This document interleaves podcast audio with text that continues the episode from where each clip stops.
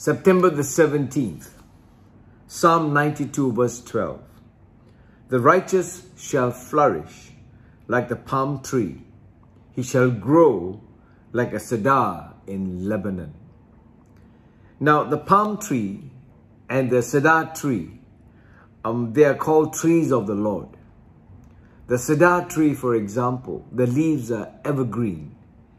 And uh, his care of these two trees is that they will flourish. Man cannot take care of these trees. They cannot be trained. They cannot be pruned by man. Only the Lord.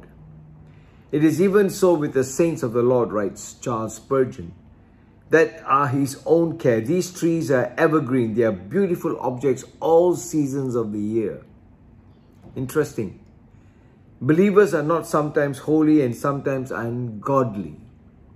They stand in the beauty of the Lord under all types of weather. These trees are noteworthy everywhere. No one can gaze upon a landscape in which there are either palms or cedars without his attention being fixed upon these royal growths. The followers of Jesus are the observed of all observers. Like a city on a hill, they cannot be hidden. And so like a palm tree, it flourishes It pulls all its strength upward in one erect column without a single branch. Isn't that true when you see palm trees? They're totally erect. It is a pillar with a glorious capital on the top. It has no growth to the right or to the left, but sends all its force heavenward and bears its fruit as near the sky as possible. What a picture.